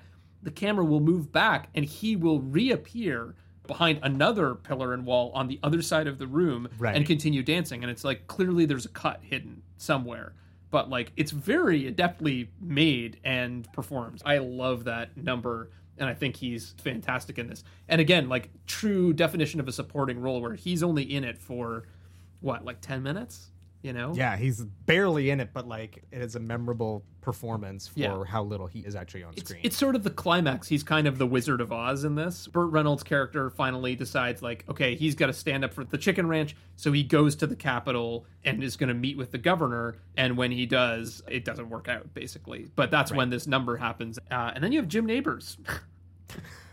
Gomer Pyle himself. Gomer Pyle. Pyle? Shazam! Pyle? Shazam! But yeah, I mean, what do you say about a guy like Jim Nabors? He's, um, you know, what, like best known for his role as Gomer Pyle. Yeah, Um, it's this is his first feature length film. wow. I mean, he's fine. Like he's Yeah. kind of outclassed by everybody else in the movie, but like he serves his purpose. He keeps doing the thing where he's trying to tell Ed Earl something, and he's just like, "Shut up, I don't care." Like Yeah. the relationship they have is good. He's actually another Burt Reynolds guy. He was in Oh, okay. Cannonball Run 2. He was in another movie right after this with him called Stroker Ace. No idea what that is. But, you know, he had like several movies where I- it sounds like Burt Reynolds was sort of like, I want you in this movie, like as a cameo or as a whatever. One interesting thing about him is that, like, Jim Nabors had like uh, record contracts throughout the 1960s and 70s, and he does Oh. not sing a single note in this movie. nope. Go No, figure. he sure doesn't. Um, Huh, so that's kind of interesting. He sang back home again in Indiana before the Indy 500, the race, from 1972 to 2014, every Holy shit. single year, with like a few exceptions but for like illness and stuff like that. Right. But like, Oh, good for yeah, him. This is a guy who like clearly sings. You know, I don't know how good he is, but like, Yeah. but it's just interesting that he doesn't have a singing role in this. That's I mean, funny. Overall, I'm kind of just like this character kind of doesn't really need to exist. I'm yeah, he's like, functioning as a narrator, and Yeah. yeah. you probably could have written around it if you needed to. It feels like he's just there, sort of for like cheap laughs, and maybe to like capitalize on the association with Gomer Pyle to like again put bums in seats. I don't know. I feel like when you've got Dolly Parton and Burt Reynolds, you're probably not relying on that, but who knows, right? Like maybe it's just to pull in a different demographic or something. Yeah. It's kind of a mystery to me, but you know, he's there. We've talked a little bit about the sort of filmmaking, I guess, aspect of this. And as I said, it's just I think it's one of the most cinematic movies we've covered in this series in terms of it like really properly feeling like it belongs in a movie and couldn't be done on stage. Well, and you get the benefit of it coming out when it came out because we've sort of discussed this. Like, when do movies sort of become quote unquote modern? Mhm. And you know, you've sort of posited that Star Wars is the film that sort of changes everything. So this obviously comes out post Star Wars. It comes out post Grease For all of the things I could say about Grease I think it's one of those films where it feels like a film. It captures the choreography really well. It uses cinematic techniques really well. It feels big and it's doing something that you could not do on stage. And this sort of feels like it's in that same vein. There are some, you know, crane shots and there's interesting uses of montage. And it's interesting comparing, you sort of alluded to it before, the Aggie song in this compared to the version at the Tonys and just how completely different they feel. Right. And how it works so much better here, I think. Yeah. Even if it is weirdly the most sexual number in the movie and the most bare ass I think I've ever seen in a film. For um, sure. And that is the cut down version. Okay, well there you go. Yeah, I agree. I feel like that is weirdly in a movie about a brothel. That is probably the most sexual, most erotic scene in the movie, and it's taking place not in the brothel, but in you know the change room of a football team. Uh, and Which I- so we haven't really addressed this. There's this whole subplot here, Right. which you told me is based in truth. I believe so. The Alumni Association for this Texas college. no, no, no, no, no. Whatever. Not the alumni association. I don't think the. But no, they say the Alumni Association. really. Okay. Yeah. Okay. Go ahead. Go on. So uh, anyway, uh, maybe I'm mistaken, but basically, like whatever team wins this football game, Yeah. the alumni association, I'm pretty sure, pays for them to go to the chicken ranch so that all of the men can be serviced. Yeah. which is the most insane. Th- and then, like when they arrive, it, it- it's like a senator or yeah, whatever. senator's there. them. He's because like- he's the one who tells them this in the after the game, right? Like he comes in Right. and is like, yeah, yeah, we're gonna go do this. And, And he goes and- with them. And he goes with them, and then he pretends not to know Miss Mona, and then she's like, "I've known you for like who? You're not fooling anybody." And he's like, "Ah, okay, I'm just, just you know, just joking around." It's always a business doing pleasure with you. Yes, that's a great line. So there's the song, the Aggie song, which is the song after they've won the game, and they're in the locker room, and they're basically talking about, "Hey, look at us, we're all gonna go have sex now."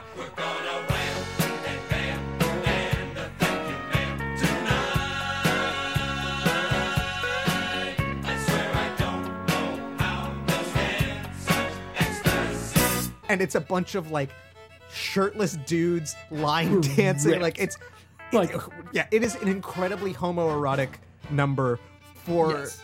what is essentially supposed to be a bunch of heterosexual men about to go have sex with women. Yeah, But I mean, I mean, clearly it's, it's it is worth mentioning that Colin Higgins is gay, and you don't say. Yes, and apparently the extended cut, the bootleg extended cut of this scene became quite popular at a uh, Chicago uh, gay club, and was sort Okay. of like a cult hit.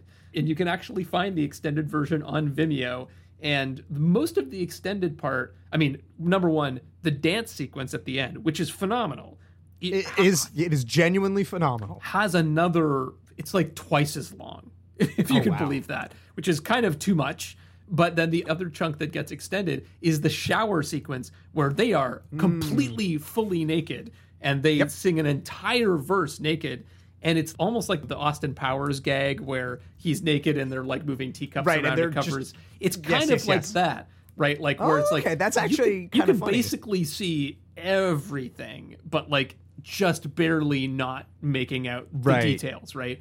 Right, And again, right, it's like you know you see some breasts in this movie. But like you actually Which- don't see a lot of sex between men and women. No, and you I- don't. and- and when you do, including- like- including Mona and Sheriff Ed Earl. You don't you don't really see them you know get it on. So it's like Yeah, there- it's, when you for do see R rating, sex, it feels it's- pretty tame in some ways. But then you get this scene where there's actually like a lot of nudity. Yeah, it's weird because in the opening number, when they basically sing the song about the brothel and they're sort of establishing everything, there is sex on screen, but it's like shadow puppetry, for lack of a better term. There's no like on screen penetration or anything like that. But yeah, like there's, you're right, for a movie about a brothel where theoretically sex is a very key component, there is very little sex in this movie, which is why it is a little bit because even like I don't remember there being much in terms of swearing. There's basically no really. violence, so like I feel like it's a movie just that's rated R matter. just because there's no other rating at that point. Like PG thirteen maybe doesn't exist, but It's- because that PG thirteen is what- created because of Ra- Raiders, Raiders of the Lost Ark. So and that was was that also 1982? Uh, Yeah, we're right in the ballpark. 1981. So maybe yeah. If But, if but PG-13, you know, like I think it really is like number one, it's the nudity because there is a Yeah. lot of nudity, but it's just not always that sexual. And then the other thing is just the content. I think it's the subject matter that gets them. Yeah. It's like the name is being censored, right? And, like, Right. like so, like the very premise of the movie is considered obscene, and Yeah, it's- it's adult and- content. And, and honestly, like the lyrics of the Aggie song are more explicit than like almost anything you hear in film these days. It's pretty rough. So like Yeah. I feel like that stuff is maybe what really gets them. I'd be curious to see how they break it down. But yeah, I mean like in terms of the filmmaking, just going back to that for a second, like one of the interesting things I noticed is that there were five credited editors on this movie. right, yes, I super weird. That is wild. Yeah, and I and so I was I like was trying to like look at who these people are and like why would they because there's no explanation I found as to like why there were so many people on it, but my guess is that the original cut was two hours and thirty minutes. oh wow. Uh, like That's- the director's cut. That's long. Right. And so like this because this clearly- yeah. as for for as much as I like this movie, I, I surprise surprise, I thought that it could have been shorter. um, yeah, I know, I, right? I thought this one was perfect in terms of length. Uh, I think they wrap up the ending a little too neatly, but I thought in terms of length, I thought it moved along pretty pretty I- I- nicely. yeah, uh, like of all the movies we've watched so far, like Mm-hmm. it definitely moves the best. But again, I think that final act because it's just not working. Like I kind of just feel Right. like you could tighten everything. But two hours and thirty minutes, right. I think we would have been bordering on like slog territory. Oh, for sure, for sure. And this is why I think they removed Shy from the film was that like that was one of the things you could like fully just lift out, right? And say like we're Right. just not going to have that character and cut around it. And so that's I think also part of why Jim Nabors provides the narration is because that Mm. gives you some way to paper over any of the sort of like story hiccups that might arise from cutting it down. Right. That, Um, that actually makes a lot of sense. Right, right. But like in terms of who these people are, it also kind of gives some interesting hints about like why would you have five? Basically, you have two Dolly Parton slash Colin Higgins guys, Nicholas Okay. Eliopoulos and Pembroke J. Herring. Right. That is the best name I've ever heard. Which one? Pembroke J. Herring. Pembroke J. Herring. Yes, that's I'm, uh, I'm stealing that seems for quite sure. proper. You have a Colin Higgins guy that he's worked with before, uh, named uh, David Bretherton, and then you have one Burt Reynolds guy named Walter Hanneman that worked with him, I think, on Cannonball Run, and then a total or relative newbie, I guess, Jack Hofstra, who like hasn't worked with anyone else that I could see on the production.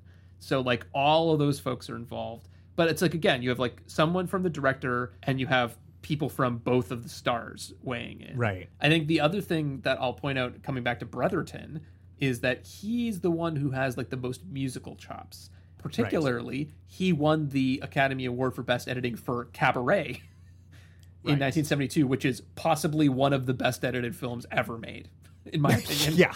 Um, yeah. So I, you- I would say beat out only by all that jazz. Right. Like, Right. you know, the other Fosse masterpiece. Right, but it's a it's a movie where like literally the editing is the only way that movie works because Yes, it's all 100%. about intercutting and the way the numbers fit in with the story and like it's so mind-boggling how they put that together. So like he works on this um and I like I would say, you know, it's like this is not cabaret, but like there is some really nice like montage and and Mhm. intercutting and interesting stuff that goes on in this movie that is above and beyond like some of the other movies that we've watched in this series. Well, and it, it does the thing that in recent years is sort of like the main complaint that people have with sort of modern musicals, and I think it really started with with Chicago. Ironically, even though that film was trying to pay tribute to Fosse's style, um, Right. But that movie is arguably overcut because one of the things that Fosse was so good about was like just letting things play out in masters or Mm. with very little editing. You know, we talked about this with on the town. You know, those numbers sometimes like full musical numbers that go for five minutes have like all of ten cuts in them or whatever. Right. So this film, I would say, is kind of similar in that it it really, when it needs to, it lets shots play out. Like the Aggie song is a perfect example of like when they're doing Yeah. the line dancing. It's not like constantly cutting to close ups and all this other stuff. No, let's just let this incredible choreography play out or when you've got the song the governor sings where it's doing like the trick stuff and it's or it's trying to f- sort of further the plot or further time and all this stuff. like it's it knows how to play with editing to use it to its advantage and i think right. that is and when to use it and of- when not to because like Yeah, you exactly. know, like a lot of it is like in between things there are montages to kind of connect the dots or explain things or like Yeah. there's one really great montage i think when ed earl is like i'll take care of this whole controversy and he calls up a bunch of people and it's actually kind of a very simpsonsy sort of moment as well where it's like he calls up all these people and they're all kind of like uh yeah, no, I can't help you. Nope, can't help you. Nope, can't help you. And then it just cuts back to that scene and like all of the work that went into like setting up all those shots just to get that one, you know, piece of dialogue. I, I, I love that sort of stuff. Or I think you also called out there's there's a great scene when the television news story is going out. oh yeah that's it's so good Right. You're seeing the story, but then it's cutting away to all these different scenes of people watching it in these different contexts, right? And you get Yeah. like an old folks home and then someone's holding up like a, a liquor store. Or. Yeah, I would say it's the most Simpson s joke in the whole thing. Mm-hmm. A guy is holding up a. It's either a liquor store or a convenience store, but both the thief and the owner or the cashier or whatever turn to watch the TV and are like, even they are sort of struck by what is being told. But like, it's just so Simpson esque that like the guy is literally holding a gun to the guy's face and then they're both like distracted by the TV. Right. Yeah, totally. But yeah, it's a great example of like using this sort of montage to like again further the story and do something that you could not do on stage. Right, one hundred percent. So yeah, like are you know we talked about like some of the the numbers I think that stand out to us, but are there any others that you feel like we should call out before we kind of move on? It's funny, the songs aren't necessarily memorable in the way like an Andrew Lloyd Webber song is memorable in that like you leave the show humming all of the songs mainly because it's like four songs that have just been like repeated over and over for two and a half hours. Right. But the songs are genuinely great. They're catchy, they're fun, they're lyrically interesting.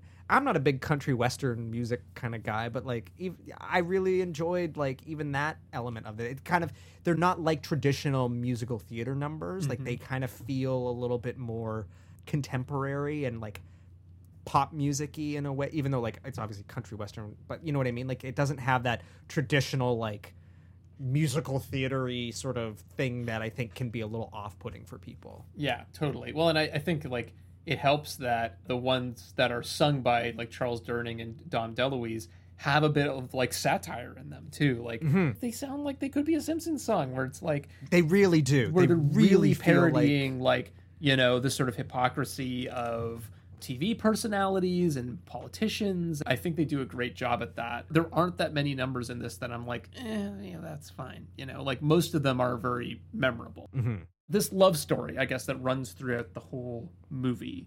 You know, how does it work for you in terms of you know like the chemistry between them? Yeah, I mean, I think we've sort of addressed this, but like, I I think it's crucial to making the film work. I Mhm. think both Dolly and Burt have very strong comedic chops, obviously, but it's the chemistry and the relationship between them and the jabs and the barbs and all of that that I think is what I found so charming and delightful. I, I think where it kind of falls apart is where it becomes a little overly sentimental at the end when she breaks out into I will always love you. Yes, the Whitney Houston song, which is actually originally was written by Dolly Parton. Right.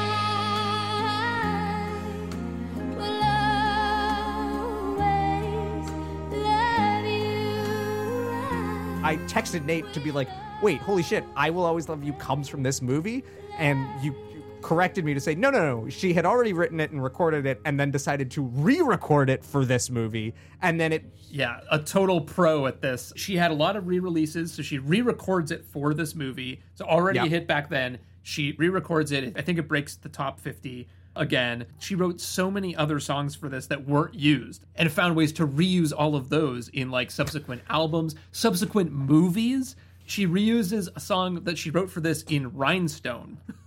Okay. which is I think her next movie, which I think was a bit of a flop. But like, Yeah. she just she was really um efficient, I guess. She, she's a I mean, business she lady. is a, she's a smart. She is a business lady, smart know? business lady. There's Yeah. no doubt about that. Yeah. But But yeah, anyway, that was a, a sort of sidebar. But yeah, you were saying at the end when that she sort of breaks out in "I Will Always Love You," it feels unearned, even though like they've spent all this time building up this relationship between them, but they don't have that kind of relationship. I think is kind of the thing that feels well, place.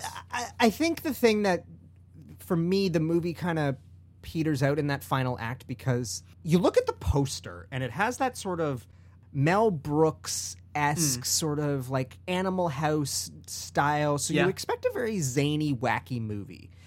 And for the most part, it delivers on that. It's maybe as zany and wacky as a musical comedy can be, where you're still going to have like big production numbers. You've got that sidestepping number. Like there are these scenes that are very silly and played for laughs and work really well. And then all of a sudden, in the final act, you get Hard Candy Christmas, which is kind of this like schmaltzy, you know, I understand what they're going for, but it's like that last sort of 15, 20 minutes of the movie, it takes a total turn and it just like, there's no more wackiness. It's just very serious. The house is the, closing down. All of these people are now without jobs and have to like figure out what they're going to do with the rest of their lives. And then there's this romance subplot and she's going to sing i will always love you which like again for our generation and, and this is like the looking back thing but like has become immortalized by the whitney houston version. So like you you have this association of it being like this big epic love song sung to you know another person. So it's just like it, tonally the film shifts in that final act in a way that it really kind of doesn't work And I, I think that's the thing is like in the original musical, I think it pulls that same shift, but there's no love story. That part doesn't happen. It's more just focused on the serious sort of sadness of like the closing, all these people moving on, and like what does it mean for everyone? Like that's kind of more the focus. It's a little bit more like melancholy and bittersweet. I would be really curious to see how that plays out because it's hard to imagine in this movie because it is so different. It's interesting because usually in shows like this, you're going to end with like this big show stopping number where everything turns out okay, or like there's, there's some last minute twist, and then you know everybody sings and dances in, into the sunset or whatever. And this Right. doesn't have that really. It just sort of has a reprise during the credits in a kind of silly way. It's just a little bitty piece of country that was the thing for me that works the least in the film. But Yeah. for the most part, I think the love story between them is interesting. It's played really well. It's very, very believable.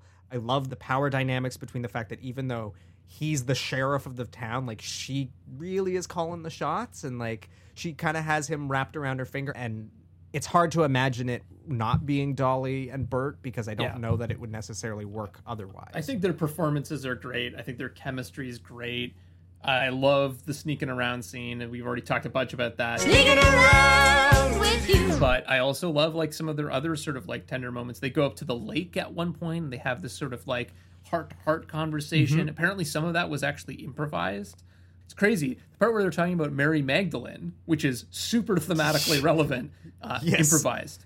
And then yeah, they have a really great fight too. You know, near the climax where he tells her to shut it down for like a month, and she doesn't. She like does the big. uh She services the Aggie. Oh yeah, we haven't we haven't get even into that. discussed the most abs- ridiculous plot point. Right. But yes. Right. So she does that, and he's mad that she lied about it, and then she's mad that he didn't protect her, and it's like Yeah. it's they're both really good in that scene. I think. Like, Yeah, it's- that is another great scene. Authentic. Um, so Remind me how it or eh, as to the best of your knowledge how the theatrical show ends. Because in the film, basically, Ed Earl comes back to the chicken ranch and is like, "I'm sorry, like we're, we're shutting you down. There's nothing we can do."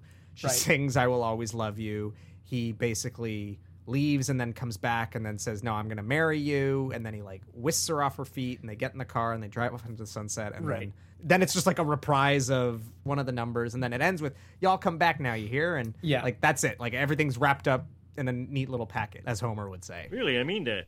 Sorry if it sounded sarcastic. right. I mean, like f- from what I can tell, I don't think that the stage musical has a happy ending. Is the short answer. Right. Act two, you have like Hard Candy Christmas, right, which is in both. In the stage version, then you have a finale right after that. Right. I don't know exactly what the finale is. And then the last song of the show is this song I mentioned, The Bus from Amarillo, which is Miss Mona singing alone.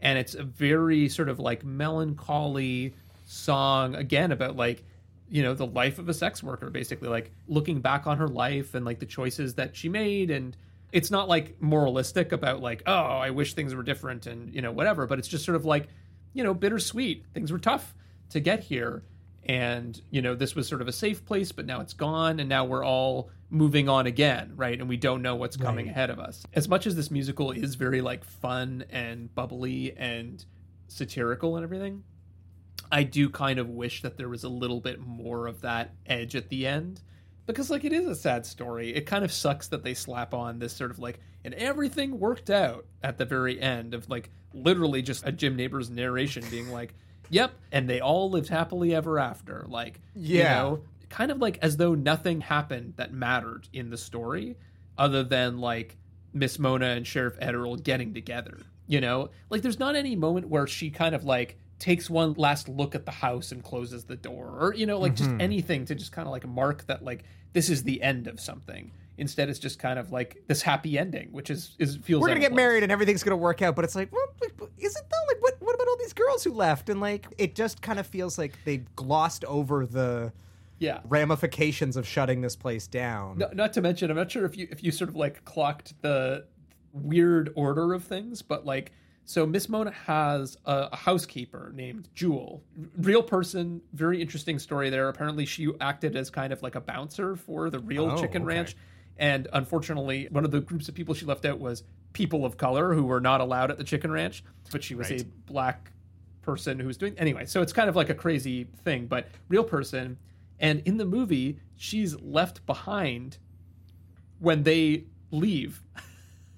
So, Oh. so it's like uh, you know, it's just Mona and Jewel hanging out at the house, and then Burt Reynolds comes Right. and is like, "I'm here, I love you," and then he like picks her up, sweeps her off her feet, puts her in the truck. Yep. They drive away, and Jewel is just left there alone at the house. but you never see her again. You just like see the shot zooming out as they're pulling away, Yeah. and then you see Jewel's car eventually leave the house too. And it's just like, this is so weird. Like, what a Yeah. weird, sloppy ending that is. So, anyway, I thought that was kind of funny. Yeah, it just feels it feels rushed, and like you said, uh, and maybe it's a side effect of like some of the stuff that got pulled. They had to just wrap it up with the voiceover from Jim Nabors, but yeah, I don't know. It's it it's the one thing in the film that didn't work for me, and it kind of bummed me out because it was like otherwise this thing worked so well, was Yeah. doing so well, and it just doesn't stick the ending. Mhm. Otherwise, like I said, it was such a fun little romp for two hours. Totally. I, and I think, you know, like, I Will Always Love You is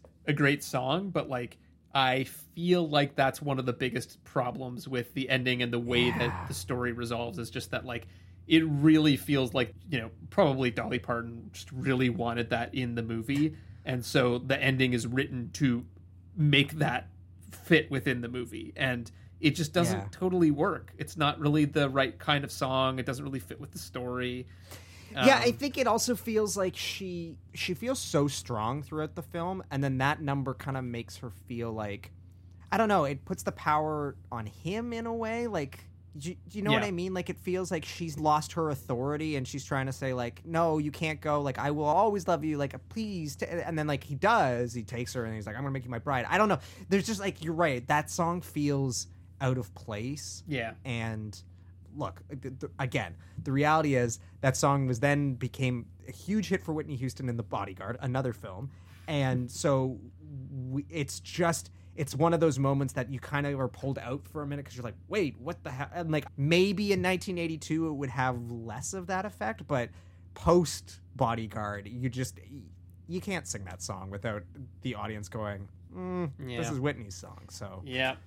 But yeah, I mean, it's a little bit of a disappointing ending, but it is actually so short. It's such a small part of the movie in the grand scheme of things Yeah. that I'm kind of like, ah, well, you know, can't win them all. So Adam, like, uh, you know, what about the things that feels like Simpsons jokes but aren't? You know, you sort of mentioned you had a whole list of these. So what, what were some of the other moments that jumped out at to you? Well, yeah, I mean, like I said, I think it was on like my first or second page of notes. Like I wrote, God, this whole thing feels like a Simpsons episode. Like it, it just has both in terms of like the kind of what they're addressing and the approach, but there are a lot of gags that are very Simpsonsy. So like, you know, right off the top in the opening narration where where Jim Nabors is sort of explaining the history of the chicken ranch, he talks about how like the World War One veterans went there and they had such a good time that they like sent their kids back at, after World War Two, and it's like it, it does like a cross dissolve and the sign sort of changes. Jewel has the line of "Y'all come back now, you hear?" and and literally all the people who have just left immediately like do a U-turn and then like come rushing back in, Right. which is just like such a Simpsonsy gag early in the film, you know, you're sort of introduced to Ed Earl and like what he has to deal with on a daily basis. And he has to deal with a mule has sat on Miss Modine's car. So Right. it's supposed to like establish the like quaint little town that they live in, but it's just like such an absurd image of literally a mule sitting on the hood Feels, of a car. feels like a Cletus bit. Yeah, very much so. When he's talking to Melvin P. Thorpe and he's he's sort of going through all of these scams that he's uncovered and he's talking about the nuts in the chocolate bar. He's like, "Ah, it needs to have a full nut. A half nut's not a full nut. And that that again, like that whole run just feels like one of those sort of like improvised Albert Brooks runs, like you like the sort of the mattress uh, the ha- or sorry, Right, the, the hammock the hammock district. like it feels very in line with that. Sure. And just like Melvin's character in and of itself, like you know, Dom DeLuise could have played that character on The Simpsons, Right. and it would feel 100% at home. I think of all the stuff, like even like stuff we watched season one, like no other movie we've watched kind of has this many jokes that really like if they had been in a Simpsons episode, like they would feel totally at home. Like this of that. Totally, one hundred percent. Cool. Well, should we talk about our, our final uh, takeaways here? What's your verdict? Would you would you recommend it? I mean, it seems like we've kind of already addressed that, but what do you think? Yeah, I mean, I genuinely surprised by this one. Went into it kind of with trepidation. Mhm. You know, I, I remember pulling it up on IMDb and seeing that poster and just kind of going, "Oh yeah, I need to figure out what this thing is all about." Right. But was kind of going into it being like, "This isn't going to be any good." I was expecting burlesque. I was expecting a movie that would be so bad it's good, and you just make fun of it for two hours and I was not expecting to be so drawn in by the characters, so drawn in by the love subplot, to find the performances as charming as I did, to find it as funny as I did. Mhm. Like this was a genuine surprise to me in the best way possible, and yeah, I think people should definitely try and track it down. Like it's unlike anything else we've watched this season, and you know even last season. To your point of like considering how successful it was, the fact that it effectively doesn't exist, nobody remembers it. Yeah. I would kind of like to see that change because I think there's something there. Yeah, I would agree. I think it's, you know, what stands out to me is the performances. I think are really good. The songs are really good.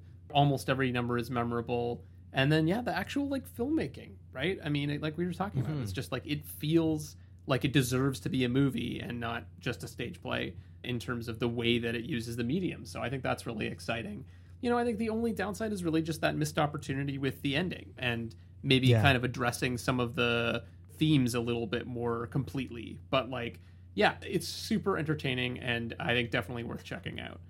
What about other movies or other media that you think people should check out if they like this or, you know, for anything similar? the whole time I was sort of thinking about that, and I was like, what am I going to recommend as like extra credit? Because to be honest, I couldn't think of anything else like this. The whole time I was watching it, I was like, this reminds me of something that I've experienced before, but I don't know what it was. And maybe it is just like, again, Simpsons episodes. In terms of other musicals, what comes to mind is musicals that are sort of like more adult based humor or dealing with adult themes. So I think of things like Avenue Q, which is a sort of parody of Sesame Street, but is very sort of very body show. It's actually written by um, the guys who wrote Frozen, like the music to oh, Frozen. The I don't think I like, knew that. So it's they've had a very interesting career. They also co-wrote the music along with the South Park guys to Book of Mormon, which is ah. another show that is very sort of like this adult humor. You wouldn't want to take your kids to it, but it is like it kind of tonally feels kind of similar. It's Sure. satirical. And then also there's a musical which is based on the Frank Oz movie Dirty Rotten Scoundrels. I don't know if Huh. you've seen that movie, No. but there's a musical that's based on that Huh. and it's kind of got a similar tone, similar vibe. In terms of films, I mean, we mentioned uh, Burlesque. It is tonally not similar at all, but the subject matter is maybe kind of similar. And that is another one where, like, again, just like get a bunch of your friends together and you know get some drinks going and just like laugh at that. I think they covered it on How Did This Get Made, and it is like very much a movie that would be on How Did This Get Made because Right. it is so like I genuinely do love it, but it is so bad it's good. And then have you seen The Birdcage? I have, yeah, totally. It's dealing with similar-ish tones. I think it's originally based on a French play called La Cage aux Folles, which then became a musical called La Cage aux Folles. Mhm. But it, you know, it's dealing with these sort of like adult themes, and it, Robin Williams is phenomenal in that movie. What about you? I mean, what came to mind for you? I mean, I, I also struggled a little bit because this is kind of unique, but I mean, I think the obvious one would be Nine to Five, right? Not a musical, Yes. but you know, tonally. Uh? well, It's the film is not a musical, but it has subsequently been adapted that's true. into a musical. That's true. Dolly Parton wrote the musical lyrics, I believe, for And Al- Allison. Janney of The West Wing, I think she plays the Jane Fonda character. Hilarious, I did yeah, know I but yeah, and she actually can sing. So, um, there you go. But yeah, that's a great. If you enjoyed this, you will definitely enjoy Nine to Five. Yeah, very similar sensibility. It's very fast paced, very energetic. Also has Dolly Parton. Fantastic cast overall. Like it's a really good one. You know, I mean, this is a completely different movie, but like, if you're interested in the sort of filmmaking side of it, like Cabaret, I mean, it's a great movie. Also about Tonally could not be more different. completely but, uh, different. Definitely not a fun romp, but it is an astoundingly good musical, and the filmmaking is is great. So I, I'll always recommend that one. And like the subject matter is similar in some ways. Mm-hmm. The other one that I haven't seen, but I imagine might be very uh, relevant, would be Nashville, which I've heard is really good. Mm. Um, I've also heard that's very good. I've never seen. I Robert Altman is like a complete blind spot for me. Mhm. I don't think I've seen any of his films. Yeah, but same. I think just like in terms of, of course, the country music sort of connection, but also like the satirical aspect of it and the sort of nexus of politics and entertainment and news and Mhm. like all of that feels very very relevant. So the, maybe that that one's kind of on my my list for what I might watch in the near future. So that's that's all I got. That's what I came up with. Well, thank you all so much for joining us for another episode of the Springfield Googolplex, the movie podcast for Simpsons fans. If you enjoyed what you heard, please leave us a review and share this episode with Simpson fans and film buffs in your life. Coming up next time, you know, we're nearing the end now of our musical series, Mhm. and we're going to be uh, taking a little trip to the backstage of a little Broadway house, and we're going to be hanging out with a chorus line. Uh, Nate, you you are not familiar with this one at all, as far as I know, No, not at all. Not have not seen the stage show. Have not seen the movie. So it's going to be a completely new experience for me. But one of my favorite Simpsons parodies, of course, is yeah, is of this. for so sure. We'll, we'll get into all that. Yeah, I think it's going to be really fun uh, knowing our histories. I, I'll be very interested to hear what you think because not to color anybody's expectations, but the film adaptation is sort of very famously not beloved by fans of the musical. But um, Yeah, we'll uh, so it'll be we land. interesting to. Yeah, we'll see where we land. So yeah, be sure to come back next week for that. And in the meantime, we shall see you around the see you around the plex.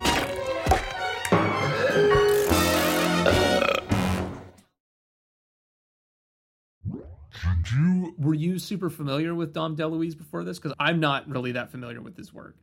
weirdly, this is very bizarre, but the thing I know him from was do you remember Lamb Chops?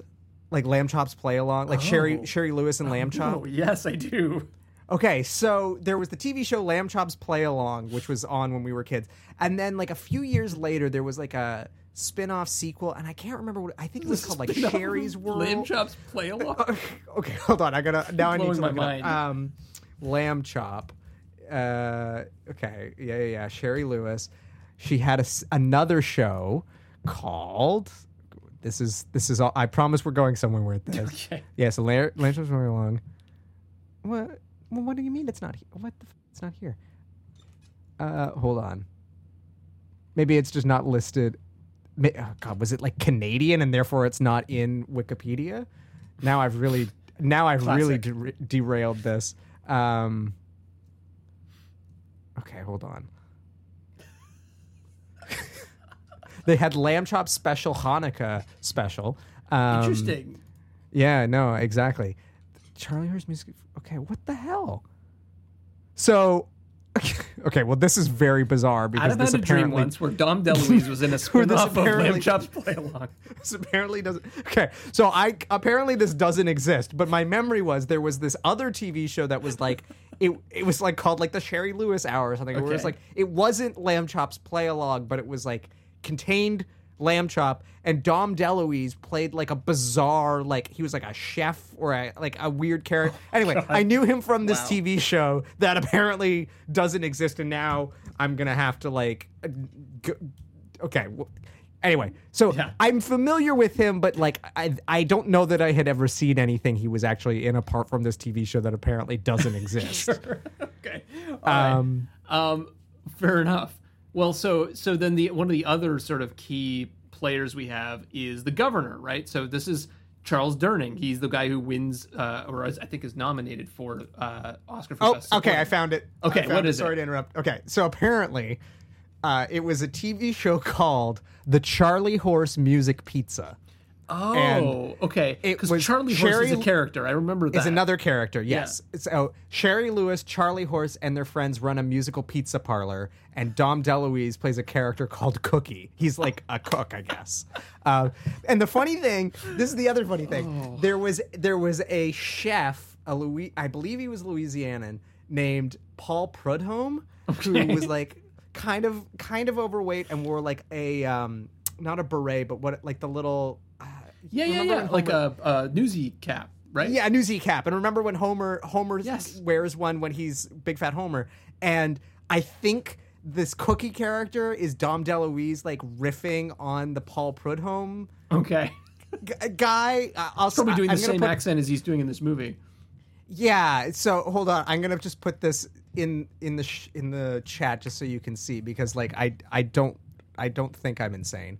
Um, so this is here's a picture of Dom DeLuise, and then Yeah, there he is.